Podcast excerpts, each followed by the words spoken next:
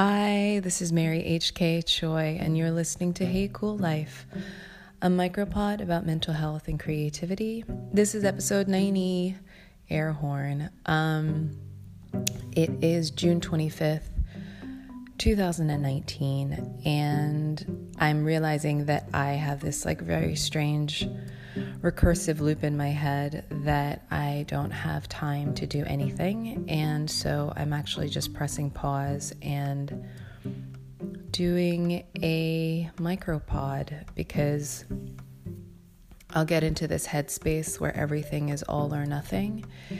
And the notion of doing something imperfectly or something short or something um, that isn't just the way I had envisioned something in my head. Um, whenever that's like the overarching theme to my thoughts, I I have to sort of find some way to gently reset, and so I am hoping this will be that. Um, yeah, I feel extraordinarily put upon. Um, I was talking in the past few pods about how I went on vacation and kind of um,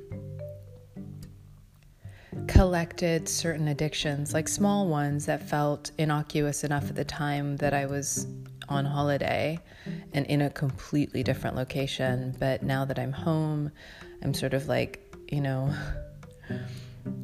surveying my little, you know, golem things. And yeah, like I am obsessively popping cough drops into my mouth or else sugar free mints, uh, the oral fixation has migrated to cigarettes, which is a little scary for me. Um, as a vain older woman who worries about wrinkles, but obviously also cancer, um, and that that feels like you know all uh, attempts at humoricide. That feels like a very insidious and slippery slope for me, only because historically that's gone hand in hand with like alcohol and weed and drugs and all this other stuff. So, and also it makes me, uh, it's also obviously an appetite suppressant, which is particularly glittering and attractive to me as a person with an eating disorder. So that's just something that I'm just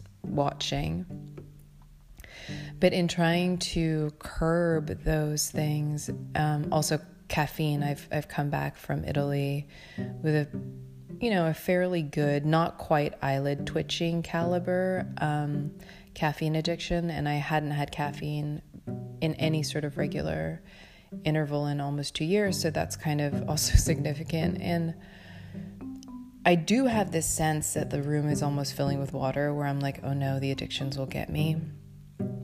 And so I'm trying to be really mindful of it and it's sometimes not just the addictions period it's the the mental math and the bargaining and all the other stuff that comes with it because now that i'm like leaving the mints and the cough drops at home and leaving the cigarettes at home and yesterday i didn't even have one and um, migrating to decaffeinated espresso in my little italian um, thimble like mocha machine um, I'm finding myself think it's okay not to go to 12 step meetings and thinking it's okay you know not to do the little things that i know take care of me um, like working out just from a you know mood stabilizing aspect and I'm watching myself fall really, really back into workaholic habits where there's a lot of superstition around if I stop right now to either like eat breakfast or pee or make a phone call or return an email, I'm somehow completely sabotaging my day. And there's so much gratitude coming up that I'm even able to focus on work right now. But gratitude is one thing, feeling as though it's something that I'm doing um, that's allowing me to be inside the work. The fact that I'm thinking I'm responsible solely for um, that in through hypervigilance and like self punishment, um, that's where my addictive personality also kind of bites me in the ass. And so I just have to take things really slow today. I have to pause, even though I really don't want to. I have to accept that things I will start today may not get finished. And despite me hating that, and despite that often turning into like self hatred, picking something up half finished tomorrow and really setting the intention to complete it isn't going to kill me, even though it feels like it is. And I have to sometimes say these words out loud. And this is why I journal every morning too to see what I'm afraid of because until I like read it myself, until it's outside of me, until I hear it, sometimes I just don't know that those those are the beliefs that I hold. Um, I also, to get current, like really need to talk about the fact that I am still fighting with my third book. It is really scary. I feel very unreliable and very much like I can't trust my instincts. Um, I don't know what's up or down. I don't know what's right or wrong. And I think a lot of that is just par for the course when you're writing a first draft of any book.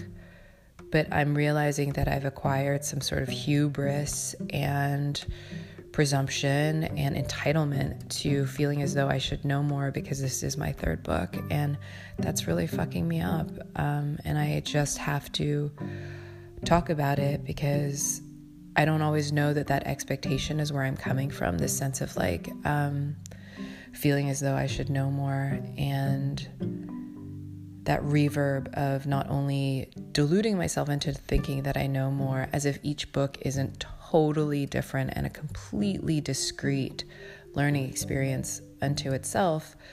But this expectation that I should know more and the discovery that I'm not knowing more, and then,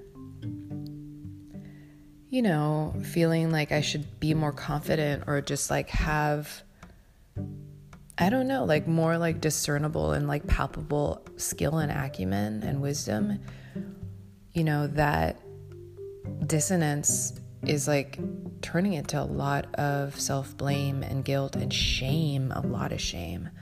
So that's where I am. I'm probably going to share more soon about book three. Um, I've been vacillating wildly between uh, first and third person and writing longhand and typing and trying to start a whole new book versus like caressing the old dead book and not knowing what to do and I think I have more clarity, but again, because I'm so superstitious, I'm like very reluctant to speak on it because I feel like I'll jinx myself. And I don't know, it's like when I erect these tiny altars to my belief system that I get in a lot of trouble.